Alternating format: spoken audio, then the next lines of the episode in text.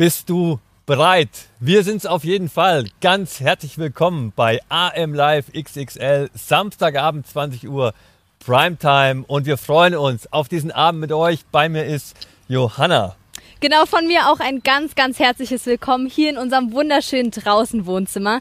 Die Sonne ist doch noch rausgekommen und wir wollen euch einfach mit hineinnehmen in diese Sommerstimmung, vor allen Dingen aber auch in Gottes weltweite Arbeit. Und wir haben Missionare und Missionarinnen von fast allen Kontinenten heute hier, aus Japan, aus Kenia und aus Spanien. Wir schalten auch nach Brasilien, nach Mali und nach Tansania und hören auf ein paar echt richtig schöne Musikvideos, unter anderem mit Studenten von der TAE. Wir alle gemeinsam. Und Thomas, das ist auch das Thema von, von diesem Abend, gemeinsam stark. Wie seid ihr darauf gekommen? Was hattet ihr da vor Augen bei diesem Thema? Wir hatten vor Augen als Allianzmission, da sind wir Brückenbauer, Brückenbauer zwischen Ortsgemeinden in Deutschland und der Kirche weltweit, zwischen Ortsgemeinden in Deutschland und da Brückenbauer hin zu Regionen, die unser Engagement brauchen. Und das geht nur gemeinsam, gemeinsam mit Ortsgemeinden in Deutschland, gemeinsam mit unseren Partnern. Und wir können so viel voneinander lernen. Ich komme gerade aus Tansania. Da stecken so viele Ressourcen drin, was wir von der weltweiten Kirche lernen können. Und das zur Verfügung zu stellen, darum geht es, gemeinsam stark. Heute Morgen hatten wir Mitgliederversammlung und wir haben auch so unter dem Motto gemeinsam stark entschieden, dass wir als Allianzmission in Zukunft zusammen unterwegs sein werden mit der Neukirchner Mission. Und im Übrigen, Johanna, wir sind heute alle getestet hier, Corona-mäßig, kann also gar nichts passieren. Ist also alles safe. Genau, wie gut, dass diese Mitgliederversammlung auch unter den Bedingungen stattfinden konnte. Ein richtiges Privileg. Jetzt wollen wir aber starten. Jetzt geht's endlich los und zwar mit unserer Jüngerschaftsschule auf Gran Canaria, Cambio. Und bevor wir euch mit hineinnehmen in dieses Thema, hier schon mal in dem nächsten Video ein kurzer Einblick.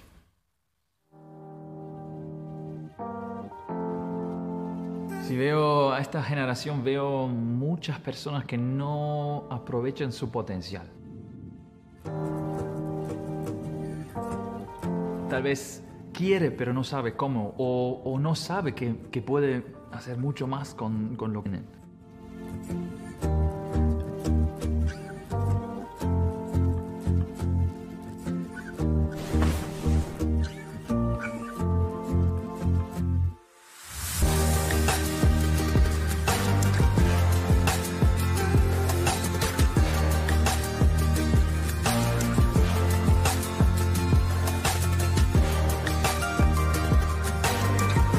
Deseo es que tú también puedes encontrar tu visión.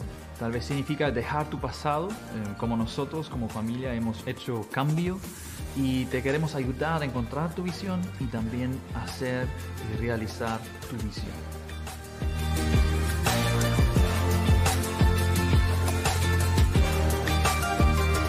Mi te daba a cambio que puedo vivir aquí mis tres pasiones, enseñar la teología y también trabajar con jóvenes.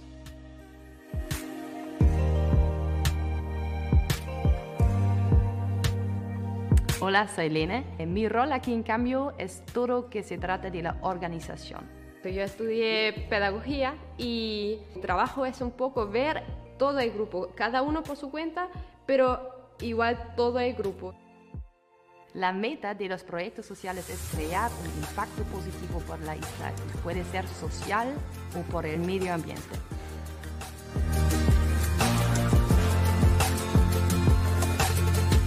Cambio viene de la Alianza Misión de Alemania. También trabajamos juntos con las iglesias locales aquí en Las Palmas y en la isla de Gran Canaria. Lo especial es que aquí vivimos con muchas culturas, puedes aprender uno del otro.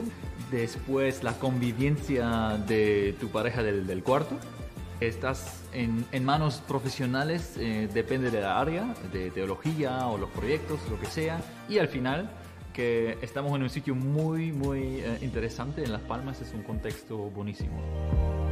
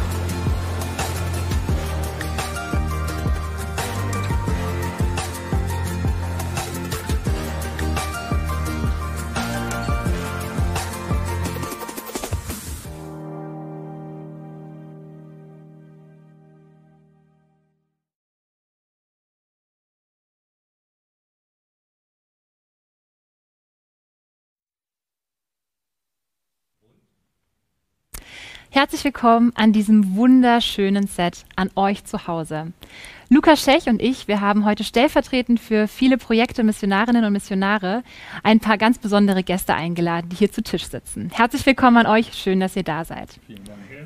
Und für alle Zuschauer daheim, die jetzt diese wunderbare Tischdeko vielleicht gar nicht so wirklich gut erkennen können, wir haben einen reich gedeckten Teller vor uns mit Tapas aus Gran Canaria, wir haben Reis aus Tansania und sogar einen kleinen Schluck Weinschorle aus Würzburg. Und wir wollen euch einladen zu Hause. Wenn ihr ein Getränk gerade irgendwo parat stehen habt oder Snacks auf dem Tisch, dann bitten wir euch, dass ihr einfach munter zugreift und jetzt gemeinsam mit uns auf einen schönen Abend anstoßt. So sagen wir zum Wohl an euch zu Hause zum Wohl hier am Tisch. Yes, Oder meine Oma sagt zum Segen. Zum Segen ist auch gut, ja. Und wie gesagt, auf einen ganz, ganz schönen Abend mit euch. Auf jeden Fall. Ja, Dennis, du hast gerade die 30er-Marke geknackt, bist äh, Papa von zwei süßen Töchtern, gelernter Unternehmensberater und ähm, ja, seit drei Jahren unter anderem mit deiner Frau Rebecca Leiter von Cambio, der Jüngerschaftsschule auf Gran Canaria. Wir haben gerade eben auch ein richtig tolles Video dazu gesehen. Nimm uns doch mit rein ähm, in die letzten drei Jahre, wenn du zurückschaust. Wofür bist du besonders dankbar? Und ähm, was ist so dein Zwischenfazit? Hm, Fühle ich mich ja voll geschmeichelt. Vielen Dank.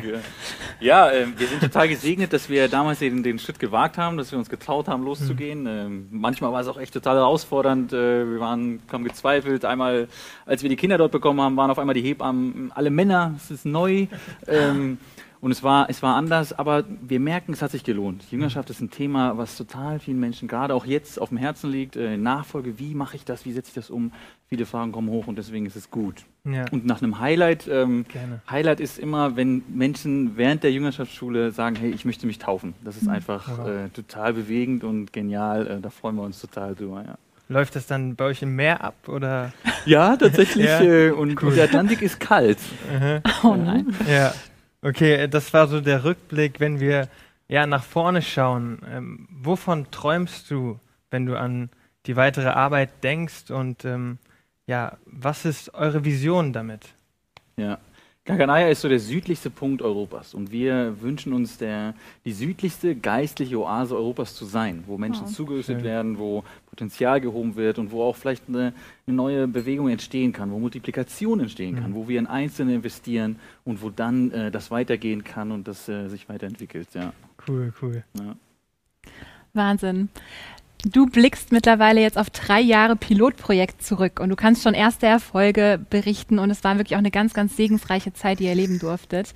Und ja, Matthias Ehmann, herzlich willkommen an dich. Auch du stehst für Pilotprojekte. Das ist auch ein, ja, ein, ein Thema, was dir auf dem Herzen liegt. Du bist ein Pionier, gleichzeitig Dozent an der THE mit verschiedenen Lehrtätigkeiten und du bist sogar noch im Verwaltungsrat der Allianzmission. Also sehr breit gefächert. Schön, dass du heute da bist. Deine Arbeit finde ich besonders spannend, aber es ist nicht, nicht, nur deine Arbeit, die spannend ist, sondern eben auch dein Ehrenamt. Nimm uns doch auch da einfach mal mit in deinen Alltag hinein. Wie lebst du Mission gerade? Ja, Corona-Pandemie ist natürlich ein großes Thema und ganz, ganz viele Gemeinden haben ja die Frage gehabt, wie können wir in den digitalen Raum gehen? So, das haben die meisten haben das einfach jetzt durchgemacht und die meisten freuen sich auch wieder zurückzukommen in das echte Leben. Wir haben uns aber mit Freunden, mit Leuten aus der Gemeinde darüber Gedanken gemacht, dass einfach ganz, ganz viele Menschen acht, neun, zehn Stunden am Tag im Internet sind und das Krass. ist für die einfach der normale Lebensraum. Mhm. Da fühlen die sich wohl, äh, da sind die gerne, da haben die auch Freundschaften und wir wollten genau für diese Leute überlegen, wie können wir die mit dem Evangelium erreichen, wie muss Gemeinde für solche Leute ausschauen, mit solchen Leuten ausschauen und da entwickeln wir gerade ein Projekt und hoffen, dass es so im Herbst eine digitale Gemeinde an den Start geht. Wahnsinn. Kann ich mir überhaupt nicht vorstellen. Ich weiß nicht, wie es euch am Tisch geht, aber eine rein digitale Gemeinde, wo vielleicht ja gerade schon so eine digitale Müdigkeit vielleicht da ist. Hast du auch ein bisschen Angst davor, vor dieser neuen Herausforderung? Mich motiviert das eher, so eine neue Herausforderung. Und äh, wir haben ja nicht wahnsinnig viel zu verlieren. Ich würde immer Mut machen, wenn man versucht, was zu gründen und immer schon Angst hat, dass es schief geht, dann wird es wahrscheinlich nichts. Also einfach rein und was soll schon passieren? Ja, wenn es nicht klappt, Mega. dann gehen wir wieder in andere Gemeinden und wenn nicht, freuen wir uns. Mega. Es ist so eine coole Einstellung. Und ich glaube, das ist auch so genau das, was sich auch Thomas Schech gewünscht hat, als er die Arbeitsgruppe The Future Think Tank ins Leben gerufen hat. Da geht es ja wirklich um dieses Thema Mission und Zukunft. Und gerade ihr beide, also Matthias als auch Dennis, ihr seid mitten in dieser Arbeitsgruppe dabei. Und für alle die, die jetzt vielleicht nicht mit dabei waren, wollen wir so von euch jetzt mal diese Lernerfolge hören, wo ihr sagt, okay, das habe ich da gelernt, das habe ich für meine Arbeit mitgenommen und das bereichert mich vielleicht nachhaltig. Und ich gebe die Frage erstmal an dich, Dennis. Ja, ähm, ich hatte gedacht, du fängst an, aber kann. Ähm, ja, es ist total spannend. Ich hatte vielleicht noch einen Gedanken vorher ja, dazu, gerne. dass wir ähm, wenn, wenn man überlegt, wie heute sich Menschen treffen oder neu kennenlernen, es ist online, es ist digital. Ne? Und da die Frage dann so, so zu stellen, wir treffen uns erstmal digital und dann online, ist viel einfacher. Deswegen finde ich das so genial. Sorry, dass ich da nochmal Nee, super Punkt. Super ähm, Punkt. Genau. Und bei dem Think Tank, denke ich, ist das Geniale, wenn wir uns mit von unterschiedlichen Standorten zusammensetzen und überlegen, wie, wie entwickelt sich das gerade, voneinander zu lernen. Das ist heute möglich durch die Digitalisierung noch viel stärker als vorher, weil wir, weil wir einfach gewohnt sind, jetzt damit äh, Hand zu haben und das zu machen. Ja. Oder wie siehst du das? Ja, absolut. Ich fand das super bei diesem Treffen. Wir waren in unterschiedlichen Teilen der Welt auch, haben uns digital vernetzt. Und für mich ist es mein Outcome, ist aus dieser Gruppe, Mission passiert heute nicht mehr nur aus Deutschland in die Welt oder von Europa, vom Westen in die Welt, sondern eben auch aus ganz vielen anderen Teilen der Welt bekommen wir Personen, Missionare und mhm. Missionare, aber auch ganz wertvolle Impulse, Missionen ganzheitlich zu denken. Und das, glaube ich, ist so ein ganz, ganz zentraler Wert, der auch für uns als Allianzmission immer mehr Bedeutung gewinnen wird. Hm. Mega. Danke, Matthias. Danke, Dennis. Ich finde, das klingt nach Wandel, das klingt nach neuen Ideen, neuen Modellen. Und ich, ja, ich spüre da so einen inspirierenden Aufbruch, würde ich wirklich sagen, der hier in Deutschland auf jeden Fall stattfindet. Und äh, Darüber hinaus, äh, über die Perspektive weltweit, haben wir einen weiteren Gast am Tisch sitzen, äh, Dr. Thomas Schmidt. Dein Herz schlägt auch für Mission. Du bist seit äh, über 23 Jahren tätig und äh, jetzt sogar Gesellschafter der B4T Empowerment GmbH. Langes Wort. Was steckt dahinter? Was ist die Idee? Ja, da erzähle ich sehr gerne. Finde ich ein super spannendes Projekt. Ähm, B4T erstmal steht für Business for Transformation also Unternehmertum für Veränderung. Warum ist das für mich so relevant? Das hat natürlich mit meiner Biografie auch zu tun. Ich war ja lange in Vietnam, über 16 Jahre und habe vor allem versucht, armen Menschen Perspektive zu geben, ihnen zu helfen, aus diesem Kreislauf der Armut auszusteigen. Also ganz klassische Entwicklungshilfe mit Spenden und Entwicklungshilfegeldern und so weiter. Habe aber gemerkt, wenn ich wirklich nachhaltig Armut verändern will, geht das nur, wenn ich Jobs kreiere, wenn ich Arbeitsplätze schaffe. Und Arbeitsplätze schaffen, das können Unternehmer. Da kann mhm. Dennis sicher beipflichten. Mhm. Du kommst ja aus der Branche. Und ich habe dann in Hanoi einen Unternehmer kennengelernt, der mich total beeindruckt hat. Der sagte nämlich, ich bin Missionar und Unternehmer. Und nicht sozusagen halbtags Missionar und halbtags Unternehmer, sondern mhm. mein Unternehmertum, mein Business ist meine Missionstätigkeit. Und der hat wirklich das umgesetzt mhm. und das hat mich total begeistert, weil der hat Hunderten von Frauen, teilweise auch aus Armutsprostitution und so weiter, Arbeitsplätze geschafft und war gleichzeitig als integrer Christzeuge in dieser Arbeit. Und ich bin dann 2014 zurück nach Deutschland gekommen und habe gesagt, das müssen wir unbedingt bei der M auch machen. Das hat mich total äh, inspiriert und interessanterweise kam dann so ein Jahr später Kontakt zu zwei Familien, Familien Mattner und Kreisert und die Männer sind Ingenieure und die sagten, wir haben den Eindruck, Gott ruft uns nach Afrika, wir sind Ingenieure, Wirtschaftsingenieure, irgendwie könnt ihr was mit uns anfangen. Und ich sagte, ja, dieses Business for Transformation, habt ihr davon gehört? Nee. Und wir haben uns dann immer mehr ausgetauscht und sie haben gesagt, das ist es, das wollen wir machen. Und 2018 sind sie dann nach Nairobi ausgereist und haben begonnen, diese Strategie umzusetzen. Und in dem Verlauf haben wir dann gemerkt, es ist gut, wenn wir neben der Allianzmission als Verein auch eine andere Organisationsform noch haben, um sie zu unterstützen, weil um zum Beispiel Investment Capital zu gewinnen, das kann man als Missionsgesellschaft schlecht, aber als GmbH und deswegen haben wir diese B4T Empowerment GmbH gegründet, auch in der Hoffnung, noch viel mehr Unternehmer zu motivieren, auch zuzurüsten, zu begleiten, zu unterstützen, um auch weitere Unternehmen weltweit, vor allem im globalen Süden, aufzubauen. Vielen Dank, Thomas, für diesen wirklich super guten Einblick. Ich glaube, jeder von uns weiß jetzt, was B4T Empowerment bedeutet. Ja, vor allem auch, was das Herz dahinter ist und die ja. Geschichte dahinter. Ja. Und ich finde es toll, dass du einfach auch diese ganz persönliche Verbindung zu dem Thema hast. Und äh, ganz besonders dankbar sind wir heute, dass wir Adrian mit dabei haben dürfen. Unser einziger digital zugeschalteter Gast. Und ich finde es Wahnsinn. Du stehst kurz vor deiner Ausreise wieder nach Tansania und äh, bist gerade eigentlich im Ausreisestress, gleichzeitig im letzten Familienurlaub und trotzdem heute Abend live mit dabei. Vielen, vielen Dank. Und äh, ja, wir haben hier auf unserem Tisch schon mehrere Hinweise. Du selber trägst auch ein richtig cooles T-Shirt. Denn auf deinem T-Shirt sehen wir schon, Flamingo Foods hat wohl was mit dir zu tun. Wir haben Reis auf unseren Tischen, wo so ein ganz toller ähm, Flamingo drin steckt. Und jetzt die Frage an dich, lieber Adrian. Wie versucht ihr mit Flamingo Foods diesen Gedanken, den Thomas uns gerade erklärt hat, praktisch umzusetzen? Ja, danke für die Einladung. Bei Flamingo Foods äh, geht es vor allem darum, dass wir Hunger bekämpfen. Ähm, und das wollen wir nicht so machen wie bisher mit, äh, wir warten, bis eine Krise kommt und dann ähm, ja, ist der Ruf groß nach Hilfsgeldern und so weiter, sondern wir nutzen ähm, sehr innovative Wetter- und Klimatechnologien. Ähm, dazu gehört zum Beispiel ähm, ja, äh, künstliche Intelligenz bei Preisvorhersagen, dazu gehören sehr langfristige Wettervorhersagen bis zu einem Jahr in die Zukunft hinein, wie die nächste, nächsten Regenfälle ausfallen werden. Dazu gehören Satellitendaten, ähm, wie feucht der Boden ist und so weiter, um herauszufinden, wo ist die nächste Krise, wo ähm, ist die nächste Hungersnot, ähm, auf die wir proaktiv reagieren können. Und das machen wir dann proaktiv, ähm, indem wir eben Grundnahrungsmittel auch tatsächlich selbst physisch lagern und dann dorthin bringen, wo es benötigt wird. Ähm, genau, Reis ist unser erstes Grundnahrungsmittel, mit dem wir gestartet haben und deswegen steht bei euch Reis auf dem Teller. Und bei mir gab es das auch, aber nicht heute. Super, danke. Das heißt eigentlich, der Reis ist nur der Start. Ihr habt noch viele weitere Ideen. Gibt es da schon irgendwas Spruchreifes, was du uns hier erzählen kannst? Also durch das äh, Investment mit, von der B4T GmbH ist es jetzt möglich, dass wir weiter expandieren. Das heißt, äh, wir liefern Reis jetzt schon auch nach Uganda, Kenia. Also wir sind wow. in Tansania, ähm, ist unsere Homebase sozusagen, aber schon in die Nachbarländer Burundi, Sambia, Ostkongo. Und durch das Investment können wir es weiter ausbauen. Das heißt, wir gehen noch eine weitere Reisregion, um den Bauern den Zugang zu den Märkten zu ermöglichen und aber halt auch in den Nachbarländern sicherzustellen, dass es genug äh, Lebensmittel, Grundnahrungsmittel zur Verfügung gibt.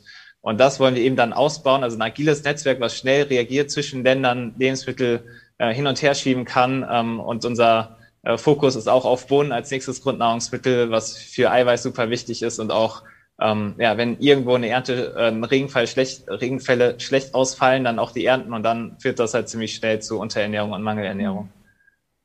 Also ich muss echt sagen, ich bin total beeindruckt von eurer Unternehmensidee und dass ihr einfach so vorausschauend agiert. Also Nothilfe ist so wichtig, wie wir es jetzt gerade alle in der Corona-Pandemie gemerkt haben und gleichzeitig ist es so wichtig, dass Leute einfach vorausschauen. Vielen Dank, dass du einfach uns mit in deine Idee, eure Idee mit hineingenommen hast in dieses ja, Business-Modell. Eine Frage, die mich aber auch brennend interessiert, ist, ist, wie denn dieser Gedanke entstanden ist. Also wann hat dein Herz angefangen, für Missionen zu schlagen oder solche wirklich innovativen Ideen zu denken? Ähm, ich war schon Shorty gewesen bei der Neukirchener Mission damals, ähm, also war schon mal sozusagen mit der Mission in Tansania. Darauf bin ich auch erst aufmerksam geworden, was für Probleme gibt. Ähm, habe dort zum Beispiel auch meinen Geschäftspartner getroffen, der auch als äh, Shorty mit einer anderen Missionsgesellschaft dort war und auch den Tansanier, der jetzt unser Geschäftspartner ist. Also das, daher kommt erstmal die Verbindung. Ähm, ja, ich glaube, Hunger lässt einen nie kalt, wenn man mal vor Ort ist. Wir sprechen von mhm. eins, äh, ein Kind von dreien, die sozusagen unter Unter- und Mangelernährung leiden. Ähm, und wenn das nicht nur eine Zahl ist, sondern man das vor Ort sieht, ähm, dann macht man sich schon Gedanken, wie man, ja, wie man das verhindern kann, wie man das besser lösen kann als bisher. Und da war natürlich optimal, dass ich mit Andreas drüber gesprochen habe, der Meteorologe ist und dann auch Meteorologie studiert hat, mittlerweile als Doktor der Meteorologie sich komplett auf afrikanische Wettervorhersagen fokussiert und an der Stanford Uni noch seinen Postdoc machen darf. Also ähm, ja, das ha haben wir gemerkt zusammen mit meinem Logistik-Know-how, in das ich mich vertieft habe, plus Andreas Wetter-Know-how und äh, Leonard on the ground. Äh, als Tansanier können wir da echt was bewegen und hoffentlich äh, Leben retten auch und Mangelernährung verhindern, weil vor allem bei Kindern kann das auch zu irreversiblen ähm, ja, Gehirn- und Wachstumsschäden führen und das wollen wir halt auf jeden Fall verhindern mit unserer Idee. Von ganzem Herzen Gottes Segen für eure Arbeit. Dankeschön. Thomas, Danke. du greifst schon so zum Mikro. Ja, ich sehe schon. Dennis leuchtende Augen. Ich glaube, den Dennis werben wir mal ab, unauffällig. Sagt nicht weiter. Ich werde gleich nochmal ein Gespräch mit dem führen. Also ich merke schon, das ist so. Da schlägt auch dein Herz, Dennis, nicht wahr? Ja, total. Wir reden nochmal. Ich würde auch sofort loslegen, aber ich merke tatsächlich in Spanien, da wo es mir gerade auf dem Herzen liegt, äh, ist die, die jungen Menschen sind oft noch nicht so weit. Sie haben noch nicht das Selbstvertrauen zu sagen, hey, ich gehe jetzt als Unternehmer los. Ähm, es braucht noch ein bisschen Zeit und wir sind da im Prozess und wir hoffen, dass wir irgendwann auch so coole Ideen äh, umsetzen können und loslegen können. Ja. Wir wollen ja natürlich hier niemanden intern abwerben. Das ist ja überhaupt nicht die Idee. Aber ich glaube, dass Netzwerken ein ganz wichtiger Schritt ist, vor allem jetzt auch hier bei der Allianzmission. Ja, ich würde sagen, mir bleibt nur noch ein großes Dankeschön an der Stelle. Vielen Dank, dass ihr uns einfach mit reingenommen habt. Ich meine, es waren jetzt nur so ganz kleine Spotlights. Also wir dürfen natürlich sehr gerne euch noch weiterhin mit Fragen löchern. Ihr steht gerne Rede und Antwort mit euren Projekten. Und jetzt möchte ich gerne euch, liebe Zuschauer zu Hause, nochmal herausfordern. Vielleicht gibt es ja den einen oder anderen, der irgendwo in seiner Wohnung ein Missionsposter hängen hat oder eine Gebetskarte, vielleicht sogar von einem der Missionare, die heute hier was erzählt haben. Oder vielleicht ein Souvenir, was ein Missionar, eine Missionarin euch mal geschenkt hat. Wenn ihr solche Dinge irgendwo bei euch in der Wohnung habt, laden wir euch ein, jetzt aufzustehen, diese Gegenstände oder Bilder abzufotografieren und per WhatsApp an die Nummer zu schicken, die sich hinter diesem QR-Code verbirgt, der irgendwo gerade eingeblendet wird. Und wir freuen uns total darüber, wenn zahlreiche Bilder zusammenkommen. Und jetzt freuen wir uns auf einen Einblick in die Arbeit in Spanien. Denn unsere Shorties in Spanien und die Jugendlichen haben ein Musikvideo aufgenommen, das wir euch total gerne zeigen wollen und auf keinen Fall vorenthalten wollen. Film ab. Seguiremos creciendo, seguiremos avanzando, somos una familia, un hogar que te da la bienvenida a esta gran amistad. Esto no pare, pare, seguiré adelante, esto sigue creciendo en amor y verdad, un trabajo, un equipo, un hogar, la familia en Cristo que nos da libertad. Una comunión internacional que nació en Almería y por el mundo crecerá. Una familia sin fronteras con un gran corazón que siempre te aceptará sin ninguna condición.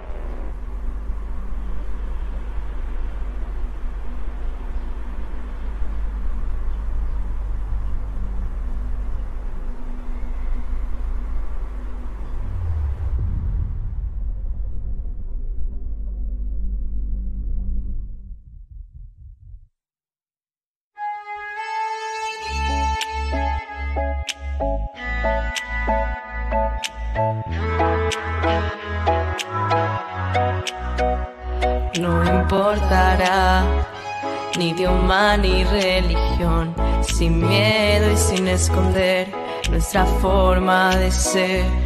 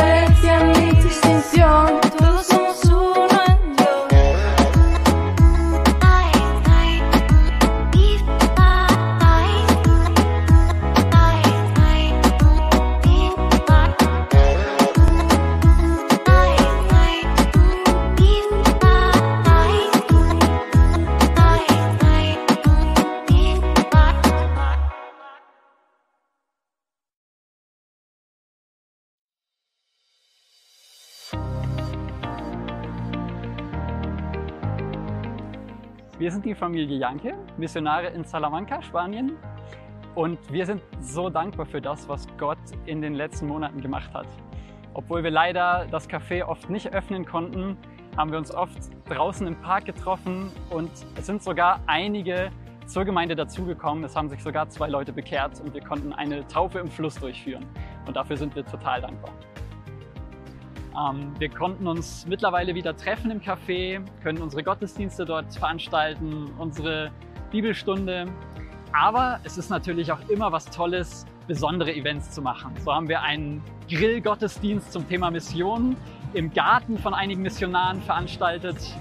Und äh, wir konnten ein Seminar, zum, ein Trainingsseminar über Evangelisation machen. Wie kann ich mit Leuten über Jesus ins Gespräch kommen?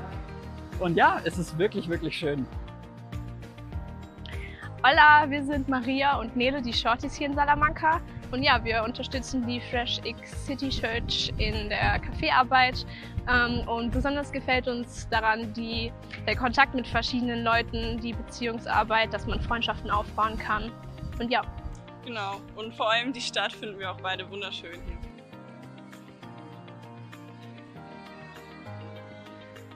Wir sind die Familie Gil, Missionare in Salamanca, Spanien und unser Herz schlägt für die Menschen hier in Salamanca. Im September wollen wir ein neues Projekt starten. Wir wollen mit Kindern arbeiten. Ähm, dazu wollen wir ihnen äh, Zeit widmen, wollen ihnen Jesus nahebringen, wollen mit ihnen Hausaufgaben machen, wir wollen mit ihnen spielen. Und zusätzlich möchten wir aber auch mit ihren Eltern in Kontakt treten. Und dafür könnt ihr gerne beten.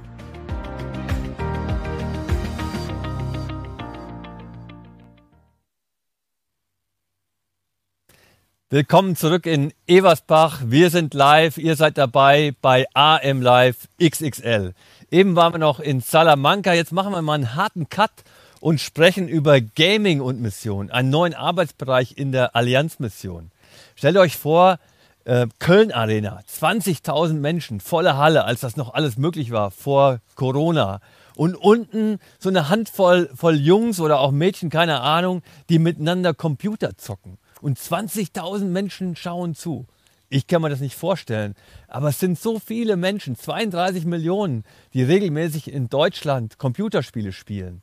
Und es sind nicht nur Teenager und Jugendliche. Aus allen Altersschichten sind Leute dabei. Da wird inzwischen schon mehr Geld umgesetzt als in der gesamten weltweiten Filmindustrie bei dem ganzen Thema Gaming.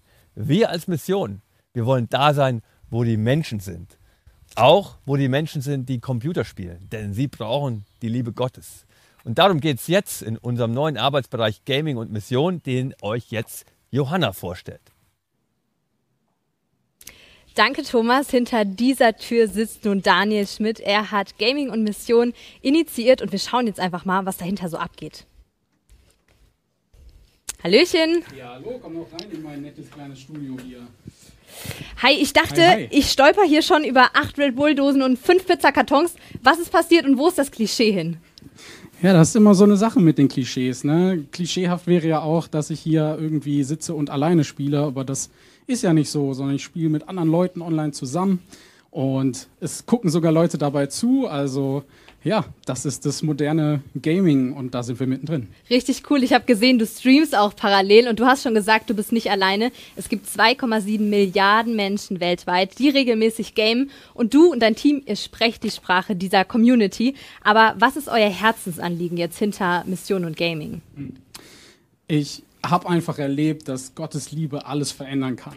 Und ich bin mein Leben lang schon Gamer. Und wir sind ein paar Gamer, die auch Christen sind. Und wir haben einfach voll das Herz, dass Gottes Liebe in der Szene Veränderung bewirkt und dass Menschen erkennen, wie sehr sie geliebt sind. Mhm. Und äh, dafür setzen wir uns ein. Genau, und das machen wir eben mit äh, Allianzmission, Gaming und Mission, mit diesem Projekt unter anderem und noch mit vielen weiteren Leuten zusammen, dass wir uns äh, dafür einsetzen, äh, dass das Thema Gaming, ja, dass das groß ist. Du hast es gesagt, es sind viele Menschen, die das betrifft.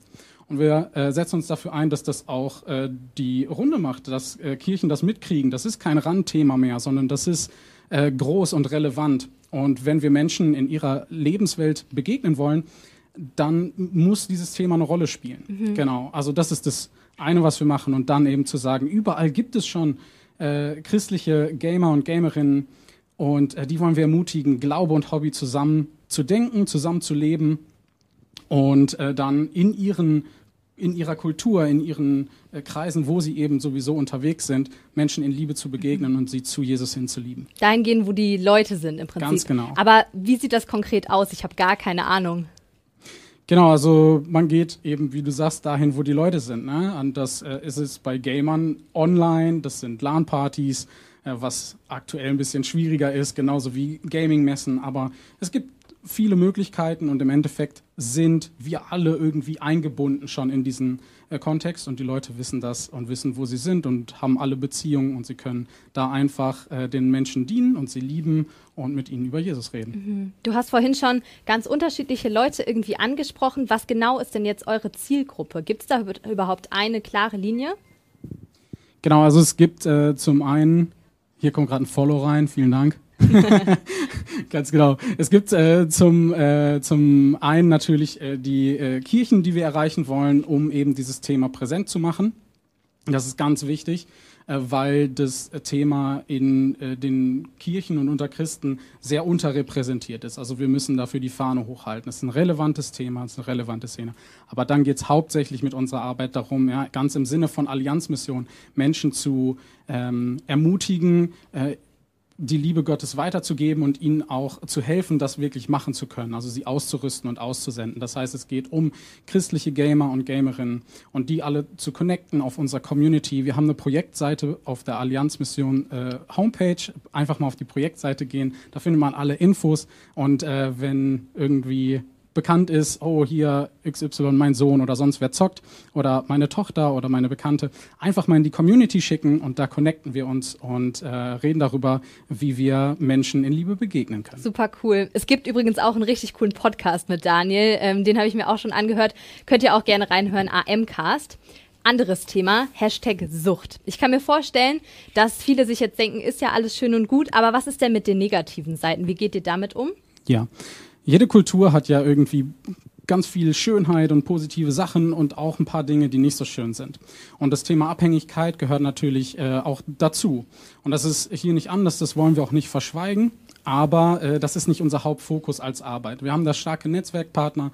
Wir haben auch Leute, ich selber kenne mich auch mit dem Thema aus und ein paar andere Leute in unserer Community auch. Das heißt, wenn uns sowas über den Weg läuft, dann haben wir die Möglichkeiten, darauf einzugehen. Aber grundsätzlich ist unser Fokus, das Thema groß zu machen und Menschen zu ermutigen und auszurüsten, Glaube und Gaming zusammenzupacken. Mhm. Zum Schluss noch die Frage, wir haben ja hier das Thema gemeinsam stark. Was wünschst du dir von unseren Zuschauern, von uns als Christen? Wie sollen wir umdenken in Bezug auf diese Szene, in Bezug auf die Community oder auf Gaming? Man muss dieses Thema ja gar nicht mögen oder verstehen oder sonst wie. Aber das, was ich glaube, was cool wäre und wofür ich kämpfe, ist, dass wir wenigstens akzeptieren, dass das relevant ist. Es ist da, es ist relevant. Und wenn wir uns Prioritäten setzen in unserem Christentum, ähm, dann steht auf jeden Fall Gottes Liebe für die Menschen sehr weit oben. Und ich glaube, wenn wir das Thema an sich nicht mögen, dann aber doch wenigstens äh, Menschen in der Liebe Gottes zu begegnen. Das wäre mein Wunsch. Richtig cool. Vielen, vielen Dank für deine Arbeit. Und ich muss sagen, Super ich bin wirklich hyped. Ähm, darf ich mal ganz kurz mitspielen? Und wir schalten jetzt wieder zu Thomas nach draußen. Danke, Johanna und Daniel, dass ihr uns mit hineingenommen habt in diese für den einen oder anderen von euch vielleicht fremde Welt. Machen wir nochmal einen Cut. Gemeinsam stark. Das ist unser Thema. Vor einigen Tagen war ich in Tansania. Wenn man den Prognosen Glauben schenken mag, dann wird sich Afrika von der Bevölkerungszahl her in 2050 im Vergleich zu heute verdoppelt haben. Und die Zukunftsprognosen sagen auch, dass 40 Prozent der weltweiten Christenheit zukünftig in Afrika leben wird. Was bedeutet das für unsere Partnerschaft mit diesem Kontinent? Darüber habe ich mit Bischof Makaya gesprochen. Er ist Bischof der anglikanischen Kirche und einer Diözese in, am Western Tanganika-See. Und ähm, ja, das ist ein hochinteressanter Gesprächspartner. Unter dem Stichwort gemeinsam stark haben wir miteinander das Gespräch geführt.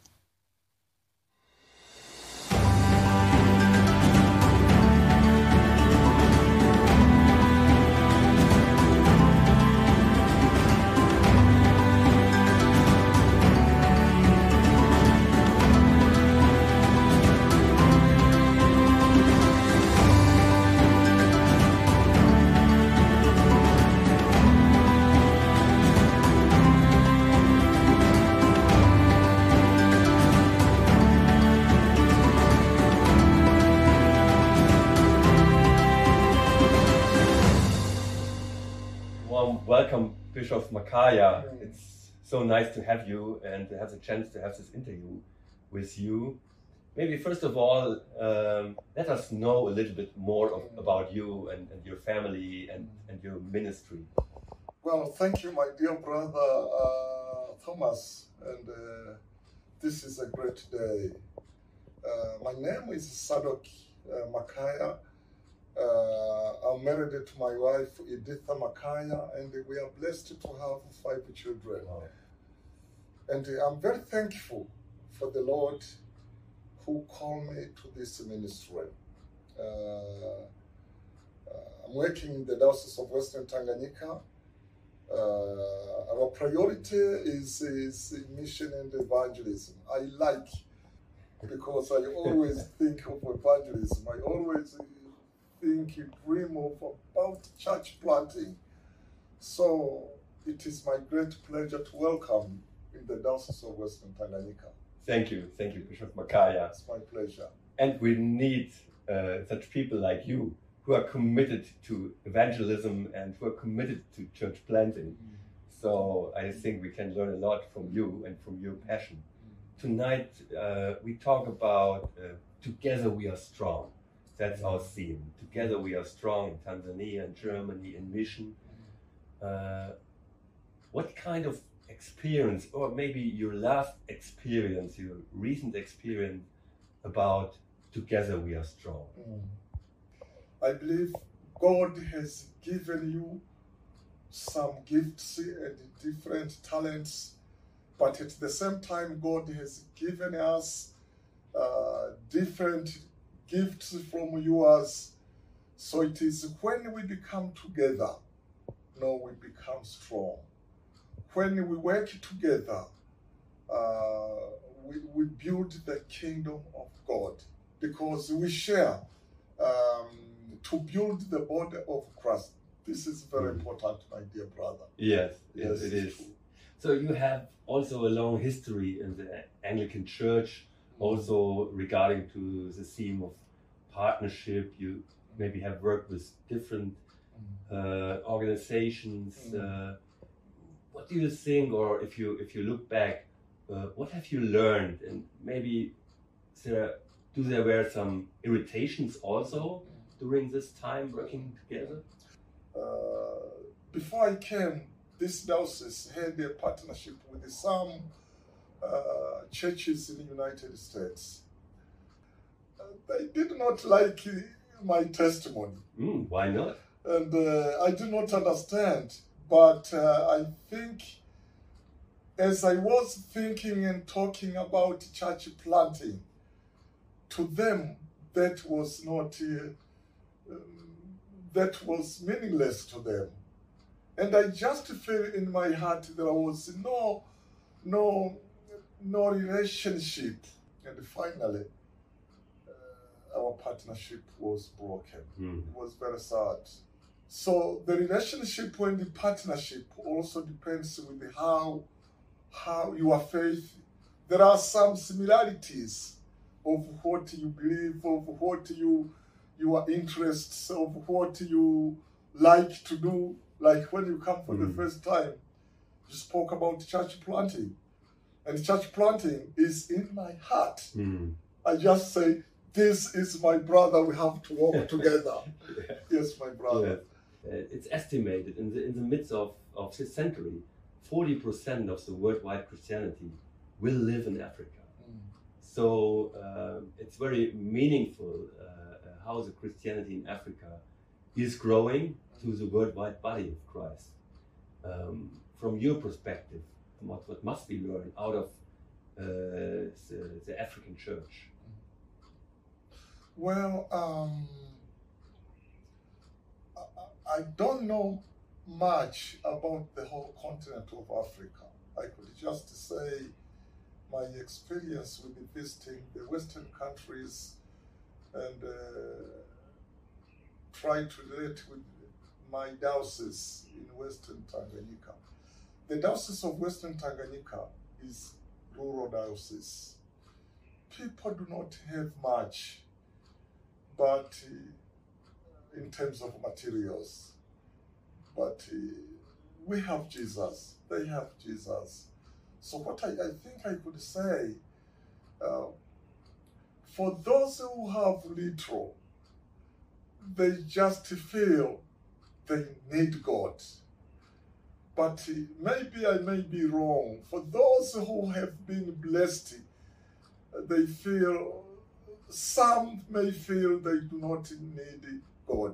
One time I went to England and uh, my friend took me to a very huge supermarket and I began crying. I said, God, I cannot understand you. I'm standing in a very big supermarket where there is each and everything. And then I said, I wish every person in the Western countries, including Germany, mm. they were all Christians because God has blessed you so much. But I feel maybe some may take things for granted. So in Africa, the church is growing because we just feel we need God. We just feel without God we can do nothing. And we just feel without without uh, Jesus to be in our life, we cannot have a real peace. There are so many challenges in our ministry. So it is when you pray for us and we pray for you, we can build the body of Christ. Yes. Uh, it's true. But also, I think I forgot to say one thing about you, my dear brother. Uh, you are also teaching us, you who come from the Western countries, because even if there are not as many Christians like we do have, but to me, we need to pray and stand behind you so that even through you, God may continue to transform Germany. There are few Amen. committed Christians. So God can use you, few people, uh, to stand their firm, to be a witness, and many people can learn also many from you. Thank you. Thank you, Bishop It's my pleasure. I have the feeling uh, uh, your words are a kind of a cheerleading. You're cheerleading us in Europe. You're cheerleading us in Germany. And, and thanks for your encouragement. And we will promise we will pray for you in the Alliance mission. So thanks for your time. Thanks for the time for this interview. And may God you bless your family, your ministry, and, and the whole diocese of Western Tanganyika.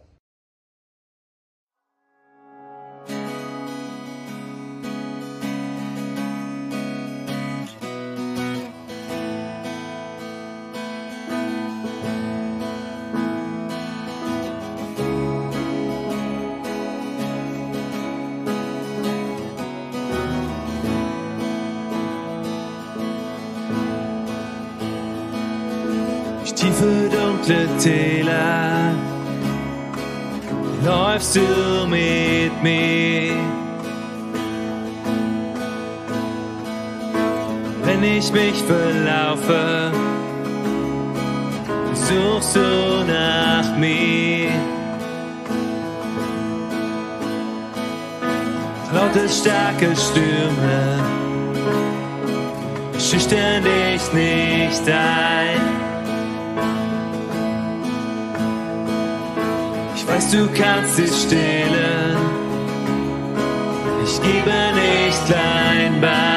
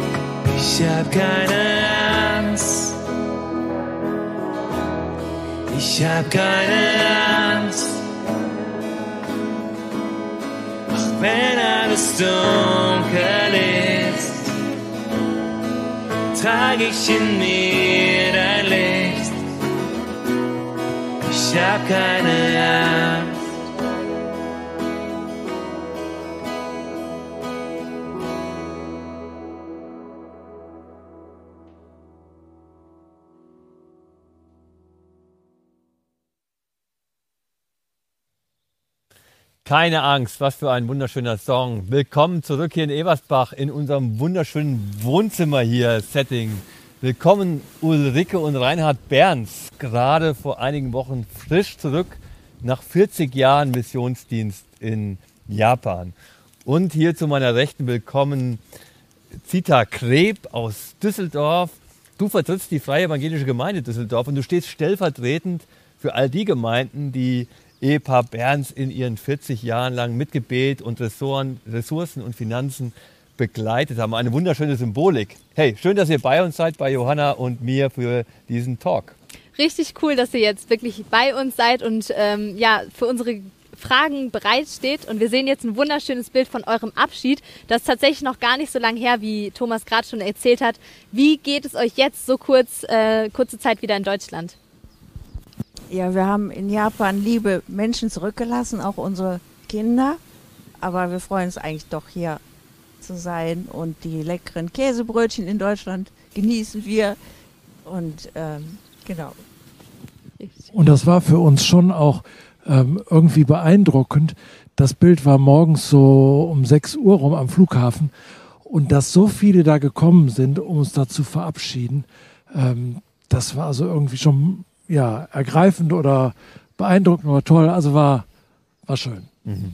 Ihr habt auch hier so ein schönes Bilderbuch mitgebracht, was äh, euch die japanischen Geschwister geschenkt haben. Ha also super Bild, äh, Bilderbuch über eure Zeit, 40 Jahre in Japan. Gehen wir mal rein in diese Zeit und gehen mal ganz an den Anfang. Ihr wart 26, 27, als ihr ausgereist seid, zum ersten Mal ausgereist seid. Und ich stelle mir so vor, oder wenn ihr euch da mal noch so reinversetzt in diese Situation, was war das so für ein Gefühl? Mit welchem Gefühl seid ihr damals so losgegangen, aufgebrochen?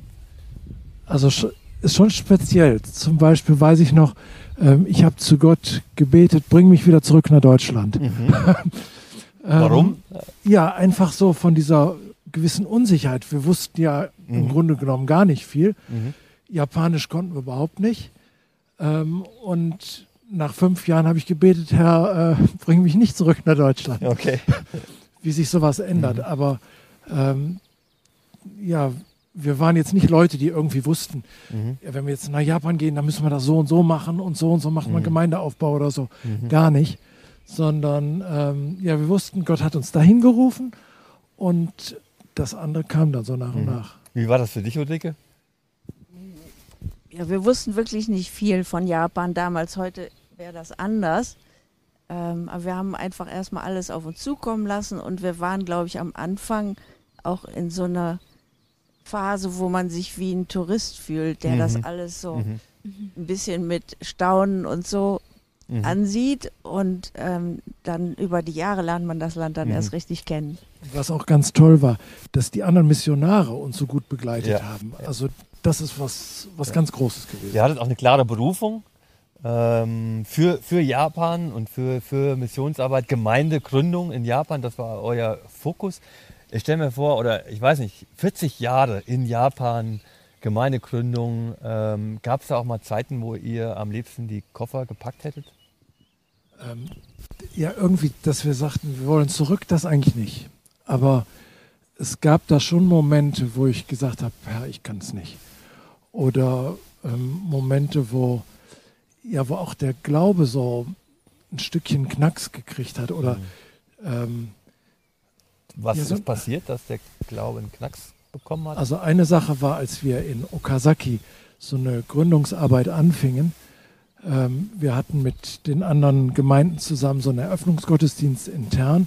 Ulrike war nach neun Jahren ähm, das erste Mal schwanger im sechsten Monat und zwei Wochen später war unser Basar. Und in der Zwischenzeit starb das Baby, ähm, eine Totgeburt und ja, das hat uns alles so, Mhm.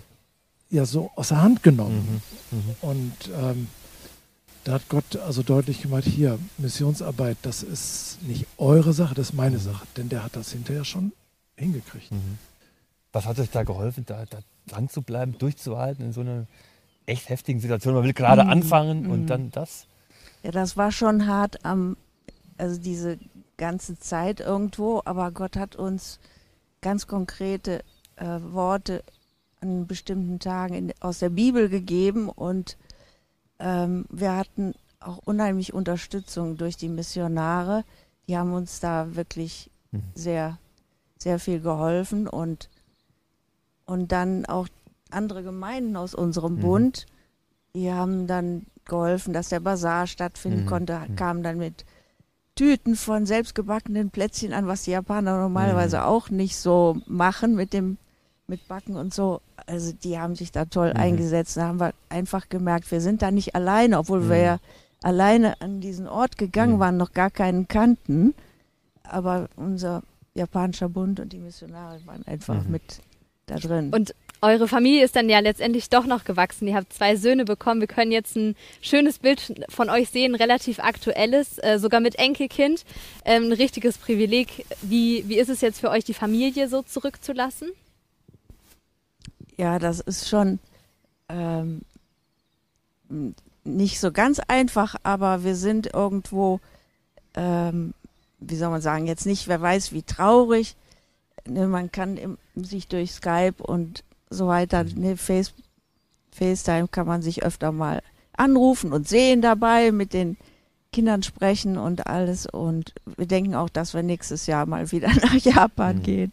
Also beide haben japanische Frauen geheiratet. Nee, nicht ganz. Nicht ganz? Nee, der älteste sehr international. Ja. Frau ist Kanadierin, deren Vater Pole, Mutter Peruanerin jüdischer Abstammung. Ah, willkommen in der Globalisierung. Ja, absolut. Ja, ja. Und der Jüngere hat eine Japanerin geheiratet. Sehr spannend. Cool. Wir wollen zurück aber nach Japan kommen, wo Genau. ihr ja so lange wart. Nehmt euch doch, uns doch mal ein bisschen mit rein. Wie ist das geistliche Leben da? Wo sind vielleicht Tücken und Schwierigkeiten? Nehmt uns da mal ein bisschen mit rein. Ja, Also Japan ist ein Land, ähm, ein Wohlstandsland, ähnlich wie Deutschland. Ich meine, in manchen Facetten anders, aber so im Prinzip, man hat alles und von daher ähm, ist manchmal auch der Hunger nach, nach Gott nicht so da, dass die Notwendigkeit nicht so gesehen wird. Ähm, das ist das eine. Und auf der anderen Seite merken wir, dass da aber auch viele geistliche Bindungen so im Hintergrund sind, die man oftmals gar nicht so direkt fassen kann. Aber was wir erlebt haben, war, wenn dann Leute ähm, zum Beispiel ihren Ahnenaltar rausgeschmissen haben, sich ganz klar auf Jesu Seite gestellt haben, dass dann Dinge in Bewegung kamen ähm, und Gottes Kraft da auch und Gottes Segen da zum Zug kam. Gibt es da irgendwas, wo ihr sagt, die deutschen Christen könnten sich da wirklich eine Scheibe abschneiden von den Japanern?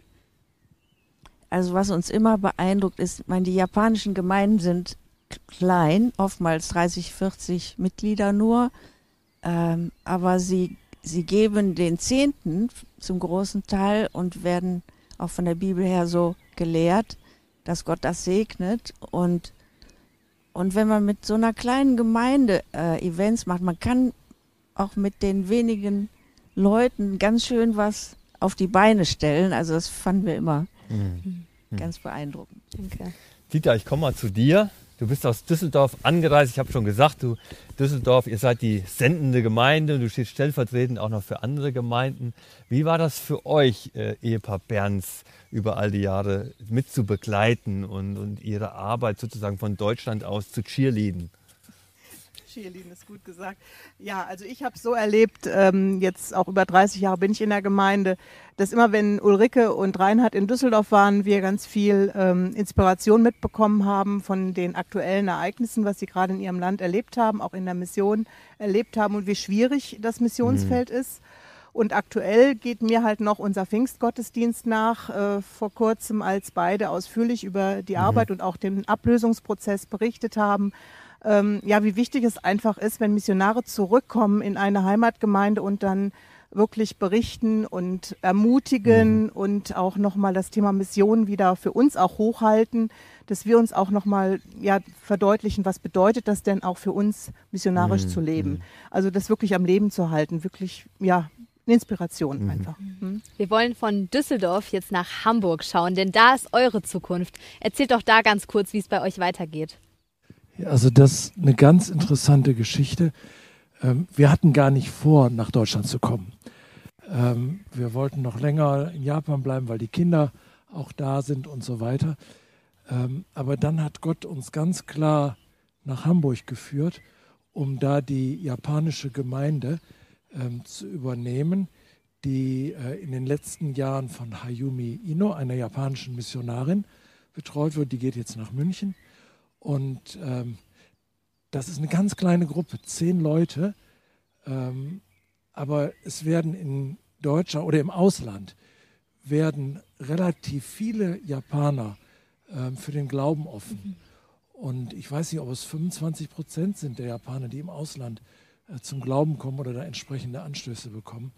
Und dass wir dann so die Arbeit, die wir in Japan getan haben, ähm, in Deutschland so ein Stück fortsetzen können, das ist für uns eine, eine tolle Sache. Also es ist eine Herausforderung, aber ja, das ist jetzt nicht einfach so, jetzt ist Japan vorbei Mhm. und jetzt ist nichts mehr, sondern so da jetzt reinzugehen. Aber wir brauchen da ganz viel ähm, Unterstützung auch in Zukunft, auch Gebet und ähm, denn die Leute, die kommen dann zu, zum Glauben vielleicht und sind dann nach einem Jahr oder so wieder weg, Mhm. wenn sie wieder nach Japan zurückgehen. Also geht eure Reise auch mit Berns ein Stück weit weiter, auch wenn jetzt in Deutschland. Zita, ich möchte dir einfach mal auch ganz herzlich danken, stellvertretend auch für, eu, für eure Gemeinde, für alle anderen Gemeinden, dass ihr, dass ihr sie begleitet habt, gebetet habt, eure Ressourcen gegeben habt und auch bereichert wurdet. Und euch möchte ich danken, Ulrike und Reinhard, dass ihr unsere Gäste wart hier in diesem besonderen Setting. Wirklich sehr gemütlich. Ähm, und ich hoffe, ihr habt euch wohlgefühlt. Haben wir. Und vielen, vielen Dank. Vielen Dank.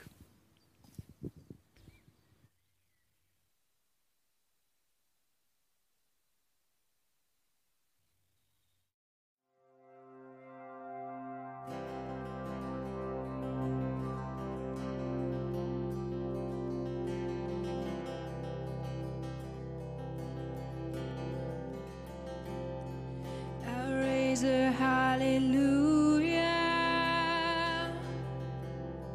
in the presence of my enemies. I raise a hallelujah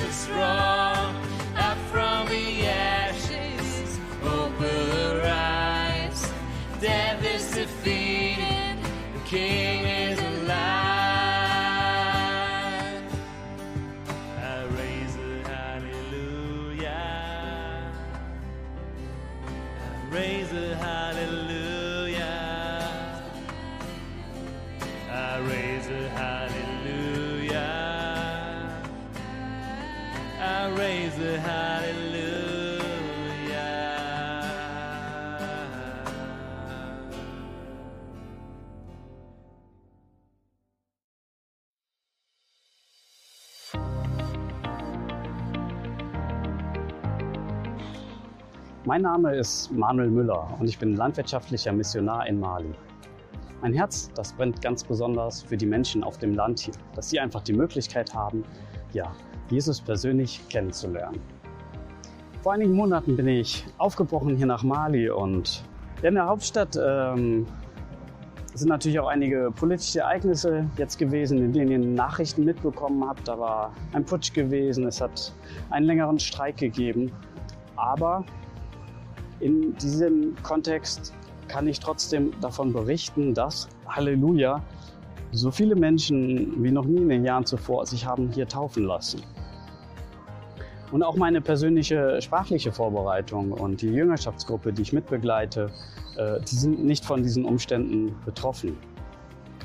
Ja, ich freue mich einfach schon drauf, wenn es konkreter wird äh, mit den landwirtschaftlichen Projekten, wenn ich einfach mehr Zeit äh, mit den Menschen auf dem Dorf verbringen kann und möchte abschließend einfach noch ja, den Hunger als Gebetsanliegen euch bringen, den die Menschen hier haben und den wir aktuell mit unserer Teampower an Pastoren, an Missionaren noch nicht ausreichend decken können. Damit möchte ich weitergeben, den Globus etwas weiter drehen. Habt noch einen tollen Abend.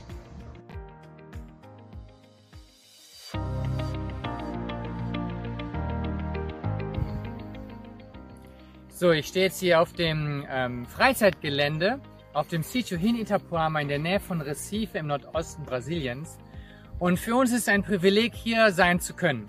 Wir haben die letzten Monate damit verbracht, eigentlich so ein Projekt ähm, auf Papier zu bringen. Wir haben versucht, die, die Vision, die es schon immer gab, die Wünsche für dieses Gelände hier. Unser Ziel, unser Wunsch ist es, hier Inner City Kids hinzubringen. Unser Wunsch ist es hier, dass Gemeinden hier Freizeiten machen können. Unser Wunsch ist, dass hier in diese Natur die Menschen aus ihren Blocks, aus ihren Betonwelten rauskommen und hier ein Stück weit Gottes Natur, Gottes Nähe erleben. Und das ist unser Wunsch, dass hier durch Freizeiten, durch Pfadfinder, durch Sportfreizeiten, durch English Camps, durch alle möglichen Sachen hier, durch Hochseilgarten Menschen einfach Gott begegnen können. Und das ist einfach richtig toll und das begeistert uns. Und unser Alltag die letzten Monate war damit beschäftigt, zwischendurch mal Covid, Corona krank zu werden. Das hat uns jetzt ziemlich in der Planung auch zurückgeworfen, aber auch die ganze Pandemie. Zwischendurch Regenfälle, dass wir manchmal gar nicht, eine ganze Woche lang gar nicht weitermachen konnten, weil dann Videos rumgingen, was für Überschwemmungen bei uns im Ort waren, wo Wände zusammengestürzt sind und dann musste man auch erstmal wieder Nothilfe bringen. Heute zum Beispiel haben wir zum ersten Mal unseren kleinen Mähtraktor einweihen können hier, um das Fußballfeld schon mal zu mähen, um nachher den Rest hier von diesem Landgut, von dem Freizeitzentrum auch noch richtig kurz zu machen. Und das begeistert uns und da sind wir einfach richtig dankbar, dass auch in Deutschland ihr mit dabei seid, denn vor vielen Jahren hat Gott schon vielen Kindern und Gemeinden das aufs Herz gelegt, hierfür zu spenden. Und wir brauchen euch weiterhin. Wir brauchen Kurzzeitler, die uns hier mithelfen, im Missionshaus und hier, dass wir Freizeiten durchführen können, dass wir andere Sachen hier machen können. Da brauchen wir diese ganze Family of God, ne? dass wir alle eins für Gottes Reich, für Gottes Kingdom ähm, einstehen. Super, dass ihr mit dabei seid. Danke. Tschüss. Wir sind zurück in Eversbach von Mali nach Brasilien und jetzt hier. Thomas, wir haben eben noch ein bisschen gegessen. Du hast deinen Flamingo noch, Mein noch dabei. Flamingo mitgebracht, genau. Der Käse oder der Reis? Was sagst du? Der Käse war schon ziemlich gut, aber ohne Reis hätte schon was gefehlt. Ja, sehr gut. ja, wir haben eben schon viel von dir gehört. Ähm, darüber hinaus bist du noch Bereichsleiter für Ostafrika und für die Projektentwicklung bei der AM zuständig. Du warst beteiligt beim Aufbau des Corona-Fonds. Jetzt ist die Lage in Deutschland mühsam, wir kennen das alle, aber nimm uns ein bisschen mit hinein. Wie sind die Probleme denn in den anderen Ländern? Ja, gerne. Und ich hatte ja das Privileg, wirklich auch schon viele Länder bereisen zu dürfen. Und ich glaube, in Deutschland kann man sich kaum vorstellen, was das heißt, wenn in einem Land wie Kenia, in Manila ein kompletter Lockdown ist. Weil da gibt es eben in der Regel keine sozialen Sicherungsnetze, wie wir das kennen. Und ich denke, in Deutschland beklagt man zu Recht, wir können nicht ins Kino, ins Theater und so weiter, aber äh, ein Tagelöhner, der in der Ausgang, von der Ausgangssperre betroffen ist, der hat nach zwei, drei Tagen nichts mehr zu essen. Für sich, für seine Familie. Das ist hochdramatisch. Die Leute sind existenziell bedroht. Und deswegen war das auch so wichtig, dass wir damals schnell entschieden haben, wir machen diesen Corona-Fonds, um ganz schnell Menschen direkt helfen zu können mit Essensverteilung, mit Nahrungsmitteln, mit Ja. Hygieneartikeln, mit Medikamenten. Und ich bin auch sehr dankbar, dass es gut geklappt hat. Aber uns war von Anfang an auch klar, wir müssen auch an die nächste Phase denken. Nach der akuten Nothilfe ist es auch wichtig, dass wir den Menschen helfen, wieder in Arbeit zu kommen. Das soll ja logischerweise nicht immer so weitergehen. Und da haben wir jetzt auch schon einige äh, spannende Sachen gestartet. Ein Nähprojekt, ein interessantes Motorradtaxi-Projekt im Kongo, äh, Kleinkreditprogramme und besonders interessant in einem Slum ein Plastik-Recycling-Projekt, in dem äh, Plastikmüll aufgesammelt wird und aus diesem Müll ähm, werden äh, Schulmöbel hergestellt. Also der Corona-Fonds geht weiter. Es ist nicht nur die akute Phase wichtig, sondern auch, wie wir jetzt diesen Menschen helfen, wieder Einkommen zu generieren, dass sie aus diesem, ja, aus dieser sehr, sehr schwierigen Situation wieder rauskommen. Ja. Fällt mir gerade ein, so wie auch bei Flamingo Food höre ich hier voll die, diese Nachhaltigkeit raus. Das, das ist wirklich super gut und äh, ganz große Klasse. Ähm, aus Sicht des Spenders, nehmen wir mal an, ich habe jetzt gespendet. Was passiert dann in der AM und wie läuft das genau ab? Ja, und ich glaube, das ist tatsächlich die Stärke auch von der Allianzmission, vielleicht auch günstig im Vergleich zu manchen anderen Organisationen, dass wir eben durch die Missionare Leute vor Ort haben, die oft schon Jahrzehnte da sind, die das Land genau kennen, die Sprache, die Kultur, die Kontakte haben. Das heißt, sie können extrem effektiv helfen. Und es läuft dann eben so, dass wir natürlich bekannt gemacht haben, wir haben diesen Fonds, ein ganz einfaches Formular ähm, ausgegeben haben. Und wenn ein Missionar jetzt merkt oder eine Missionarin, da ist ein, ein, wirklich ein Problem, da haben wir eine Not, ähm, füllen die das aus, besprechen mit ihren Partner, Partnern vor Ort in einheimischen Gemeinden, was können wir tun. Das kommt zu uns und ich bin echt stolz auf uns, weil wir es wirklich geschafft haben, Eingang dieses Antrags bewerten, genehmigen, Überweisung. Wir haben das teilweise in einem Tag hingekriegt. Äh, Das soll uns mal echt einer nachmachen, das ist rekordverdächtig. Und auch die Spender haben uns viel Geld anvertraut. Wir haben über 700.000 Euro schon investieren können in 48 Projekten. Hammer. Also vielen Dank an dieser Stelle an die, an die Spende an euch. Äh, Das ist großartig. Bleibt dran. Wir haben noch einiges vor. Ja. Ich würde sagen, dann äh, lasst uns doch mal ein konkretes Beispiel anschauen. Johanna, Sandra, ihr seid auch hier. Nehmt uns mit hinein. Wie sieht diese Arbeit in Kenia aus? Richtig, richtig gerne. Ich freue mich so sehr, dass du da bist, Sandra. Und du erzählst uns etwas für, über Sisters for Hope. Ihr arbeitet mit äh, Armutsprostituierten in Kenia, die wirklich ihren Körper verkaufen müssen, um überhaupt ihre Familien ernähren zu können. Ja, genau, Johanna. Wir haben sehr auf dem Herzen, Frauen zu begegnen, die von der Gesellschaft ausgegrenzt sind, die sich selbst wertlos fühlen, ungeliebt fühlen, wie Dreck fühlen. Und denen wollen wir ihren Wert, ihre Würde aufzeigen und dass Gott sie unfassbar Mhm. liebt. Nun, jetzt kam ja auch noch Corona hinzu und durch den Lockdown, durch die Ausgangssperre war es den meisten Frauen gar nicht möglich, überhaupt zu arbeiten. Wie seid ihr da damit umgegangen? Ja, wir überlegten uns ein Projekt, in dem die Frauen, die wir schon länger begleiten, die wir schon besser Mhm. kennen, regelmäßig kleine Geldbeträge bekommen, sodass sie auf der einen Seite sich und ihre Familien ernähren können und auf der anderen Seite haben sie aber auch den Auftrag, fünf weitere Familien in ihrer Umgebung zu ernähren. Genau. Mhm. Richtig cool. Ähm, vielleicht magst du das andere Mikro nehmen. Ähm, was sind denn konkret eure Ziele mit der ganzen Aktion? Ja, neben der existenziellen Notsituation während der Corona-Pandemie wollen wir immer wertschätzen und befähigen. Das ist uns unglaublich wichtig. Und in diesem Programm ist es jetzt so, dass die Frauen selbst nicht nur Hilfeempfänger sind, sondern zu Helfenden werden dürfen, was sie auch total wertschätzen. Sie, sie sind die Profis vor Ort. Wir wollen ihnen das auch zusprechen. Wir wollen ihnen zusprechen, dass wir ihnen das zutrauen, dass wir ihnen vertrauen und ja, Richtig, richtig schön. Wie sind denn die Rückmeldungen der Frauen selber? Nehmen die das gut auf? Ja, wir bekommen sehr, sehr viele Rückmeldungen, durchweg positive Rückmeldungen. Unsere Verteilerinnen ähm, sehen die Aktion als Chance, sie nehmen das als Privileg wahr, dass sie selbst mithelfen dürfen, ähm, dass sie mal Gebende sein dürfen und nicht immer nur Empfangende.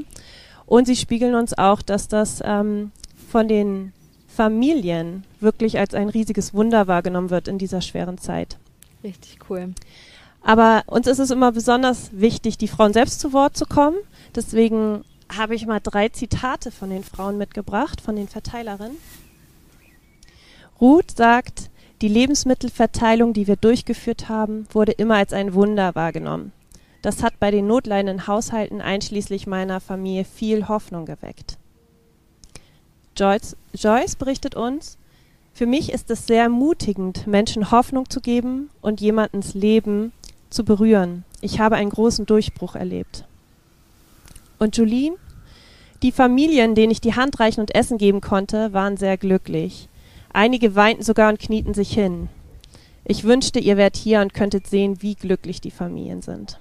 Es hört sich so gut und ja, einfach so wertvoll an. Danke, dass du die Frauen einfach mit uns quasi aufs Sofa geholt hast. Erzähl Ja, uns noch gern. ganz kurz, wie geht es jetzt weiter bei euch? Ja, es soll natürlich nicht bei der Nothilfe bleiben. Wir verfolgen langfristige Perspektiven, was unter anderem halt machbar ist durch das neue Business for Transformation Konzept, was ja auch Thomas schon vorgestellt hat.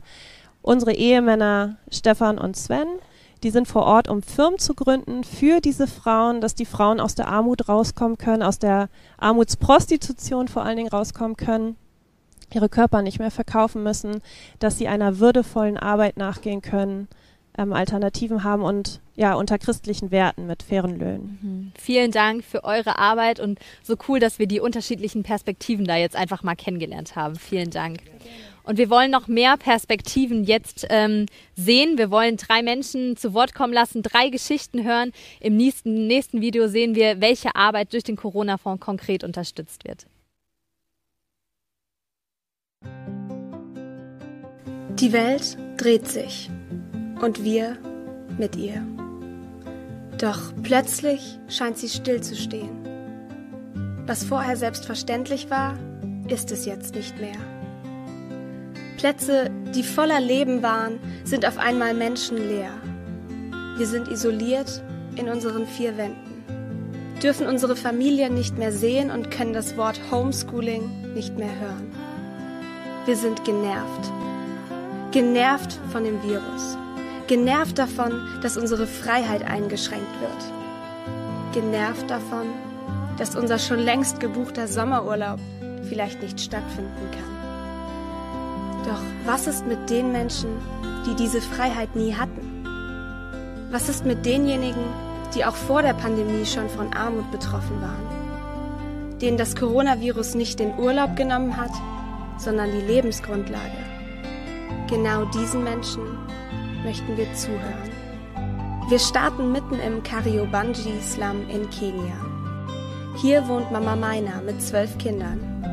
Alle zusammen leben sie in dem einen kleinen Raum, in dem wir sie gefilmt haben. Schon vor Corona war Mama Mainas Leben hart, denn sie ist alkoholkrank. Viele trinken hier, um den Hunger nicht zu spüren. Als Corona kam, ging die Wirtschaft nach unten. Und wie es mir ging? Nun, ich habe zwölf Kinder und ich bin krank. Und dann musste ich ins Krankenhaus. Aber dann war die Frage, wer versorgt die Kinder? Mama Meiner steht exemplarisch für das Leben vor Ort. Die Corona-Krise trifft weltweit die Ärmsten der Armen existenziell. Kein Einkommen, keine Nahrung und keine Krankenversorgung. Die Missionare Steffi und Daniel Kroppach arbeiten in der Ark School mit, einer christlichen Schule direkt im Slum. Hier bekommen die Kinder Essenspakete für ihre Familien. Im letzten Jahr wurden 20.000 Essenspakete wie diese hier, also insgesamt 280 Tonnen, ausgeliefert. All das wurde auch durch den Corona-Fonds ermöglicht. In der Zeit, als ich im Krankenhaus war, hat das Essen meine Kinder versorgt. Dafür möchte ich euch Danke sagen. Das Essen hat auch mir sehr geholfen. Die Kinder waren versorgt und hatten etwas zu essen und auch ich. Dafür möchte ich Danke sagen, denn ich war sehr weit unten und der Hunger hat mich überwältigt. Ich wusste nicht, wo ich Essen herbekommen sollte, aber unser Herr hat uns geholfen. Durch die Schule habt ihr uns Essen gegeben. Ich sage Danke, vielen, vielen Dank und nochmal Danke, vielen Dank. Der Herr gebe euch viel Leben, der Herr segne euch. Und zuerst segne ich euch. Vom Kariobangi-Slum geht es in den Kabisik-Slum Manilas. Dort sind die Lebensumstände durch die Pandemie noch schlechter als ohnehin schon. Sogar diejenigen, die eigentlich ein gesichertes Einkommen haben, stehen plötzlich vor dem Existenzminimum. So zum Beispiel Christopher. Ich bin Christopher Gutierrez aus Kabisik. Bei der Corona-Pandemie habe ich in einer Privatschule gearbeitet. Doch im Lockdown wurde die Schule geschlossen und ich verlor meine Arbeit. Dadurch wurde es finanziell sehr hart für meine Familie und mich. Bei Cooking for a Cause, Kochen für einen guten Zweck, werden regionale Lebensmittel gesund zubereitet und an bedürftige Familien verteilt. Somit leistet dieses Projekt nicht nur Soforthilfe, sondern schafft auch Arbeitsplätze. Menschen werden befähigt, wieder selbst für ihren Lebensunterhalt zu sorgen. Die Leitung des Projektes übernehmen unsere Missionare Jodel und Simon Pietschmann. Das Projekt Kochen für einen guten Zweck hilft mir, meine Familie mit Essen zu versorgen.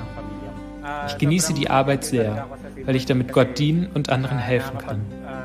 Gleichzeitig kann ich auch selber dabei noch etwas Geld verdienen. Mit dem Betrag, den ich da von meinem Gehalt sparen kann, plane ich in Zukunft ein kleines Business zu starten. Man könnte denken, dass die Pandemie in den ländlicheren Regionen Kambodschas keine große Rolle spielt. Allerdings leiden auch die Menschen dort unter den Auswirkungen. Durch den geringeren Tourismus werden weniger verwertbare Gegenstände auf den Müllbergen dort hinterlassen. Was das bedeutet, berichtet uns Sarai. Hallo, ich bin Sarai. Ich bin 34 Jahre alt und habe drei Kinder.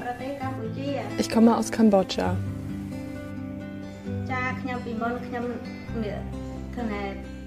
Vor Covid habe ich entweder auf dem Müllberg nach recycelbarem Müll gesucht oder als Tagelöhner auf dem Bau gearbeitet. Als dann Corona kam, hatte ich nichts mehr, wo ich arbeiten konnte.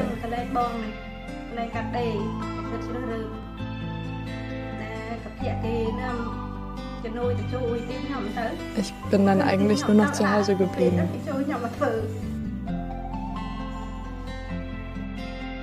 Sarai ist nicht die einzige Frau, die darunter gelitten hat, keinen festen Arbeitsplatz zu haben. Auch andere haben durch den Müllberg ihr Überleben gesichert. Deshalb gibt es das Projekt Clothed in Dignity, in Würde gekleidet, wo unsere Missionare Anne und Peach Stahl mitarbeiten. Dort werden Frauen zu Näherinnen ausgebildet und haben somit eine gesicherte Arbeitsstelle und ein faires Einkommen. Außerdem entdecken sie, dass sie einen Wert und vor allem Würde haben. Aber jetzt haben mir meine Freunde geholfen, dass ich im Nähzentrum arbeiten kann. Ich bin so froh und glücklich, dass ich jetzt nun hier im Nähzentrum arbeiten darf. Obwohl ich nicht lesen kann und auch nicht nähen konnte, darf ich es nun hier lernen.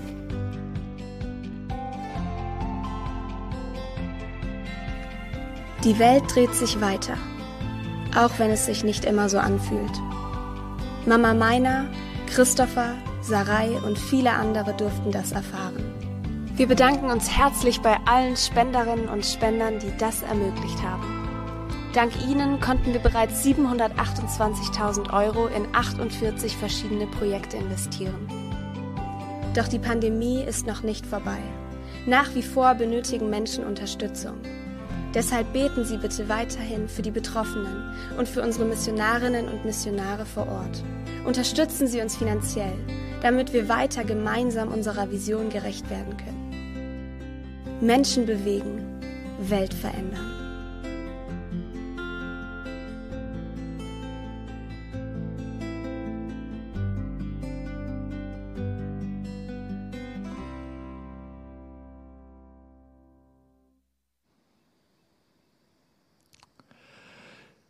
So viele Eindrücke. Ich weiß nicht, wie euch das geht. Mich hat das teilweise überwältigt. Aber wenn ich mir überlege, wir haben als Leute, die zu Jesus gehören, ein wahnsinniges Privileg. Wir können jetzt vor den lebendigen Gott treten, der alles viel mehr kennt, den keine Eindrücke überwältigen. Wir können mit Zuversicht vor den Thron der Gnade treten. Gott hat uns zu Königen und Priestern gemacht. Und ich möchte euch einfach einladen, mit mir zusammen vor Gottes Thron zu gehen und ihn zu bitten, sich zu erbarmen. Und dass wir uns ihm zur Verfügung stellen, dass er uns seine Platzanweisung gibt und uns gebraucht. Lass uns miteinander beten. Vater im Himmel, du hast alles in deiner Hand. Du hast die Menschen lieb, wie wir uns das nicht vorstellen können. So doll, dass du Jesus geschickt hast für uns und für all die anderen. Vater im Himmel, bitte erbarm dich. Wirk du durch deinen Geist und leite du uns. Herr, gib uns dein Herz, dass wir mit deinen Augen die Menschen sehen können. Und dann gebrauch du uns mit dem, was wir haben und sind. Hier sind wir, wir befehlen uns dir an und danken dir, dass du treu bist und bei uns bist und uns nicht verlässt. Herr, segne du all die, die in Verantwortung sind, in den einzelnen Arbeiten, hilf bei all den Entscheidungen und mach Jesus groß. Dir zur Ehre. Amen. Amen. Was für ein bunter Abend liegt hinter uns. Wir sind gefüllt mit Inhalt und wir sind erfüllt von Gottes Ehrfurcht und einfach unendlich dankbar. Angewiesen sind wir als Allianzmission noch weiterhin. Angewiesen auf euch, auf euer Interesse, auf euch als Freunde, dass ihr für uns betet und dass ihr auch weiter für uns spendet. Unsere Projekte und Missionarinnen und Missionare sind angewiesen auf das, was ihr gebt. Vielen, vielen Dank dafür. Vielen Dank auch von meiner Seite. Was ein schöner Abend. Tiefgang, tolle Leute, gutes Essen nicht zu vergessen. Bleibt mir noch ein paar Infos weiterzugeben. Das nächste G-Seminar ist vom 8. bis zum 9. Oktober. Hier dann wieder live auf dem Kronberg Forum. Und das nächste Online-G-Seminar schon früher am 6. Juli, dann per Zoom. Nicht zu vergessen, der nächste Livestream am 16. September und folgt natürlich auf Social Media, Facebook, Twitter, Instagram. Ja, und jetzt wollen wir es euch nicht vorenthalten, unsere Interaktion aufzulösen. Und wir haben einige Fotos von euch geschickt bekommen und ja, die werden jetzt eingeblendet. Und zwar als aller, allererstes ein Foto von meinem Kühlschrank. Und da sehen wir den Dennis, von dem wir heute gehört haben. Da sehen wir auch Missionare aus Japan. Wir haben viel aus Japan gehört heute. Und auch das Team von den Philippinen. Und dieses Foto ist schon die Überleitung dann zum zweiten Foto, und zwar einem Affen. Und viele fragen sich vielleicht, warum haben wir da einen Affen fotografiert? Aber danke an dich, Thorsten, denn dieser Affe, der hat bis 2008 in Manila am Floodway gelebt. Wie cool ist das? Und das dritte Foto, das ist ein Missionarsposter von allen Mitarbeitern weltweit. Danke an Nadine, cool, dass du das bei uns eingereicht hast. Ja, und das letzte Foto, da danken wir Heiko und Julia, denn das sind treue Spender und Freunde von Patrick und Anna. Cool, dass ihr dieses Foto eingereicht habt. Cool, dass Patrick und Anna bei euch am Kühlschrank kennen. Und jetzt sagen wir Ciao. Wir winken einfach mal in Ciao. die Kamera. Danke, dass ihr dabei wart. Danke auch an dich, Jochen, der du jetzt für uns gegrillt hast und uns noch einen wunderschönen Abend bereitest. Wir Macht's hoffen, gut. ihr habt auch einen schönen Abend. Bis dann. Tschüss. Ciao.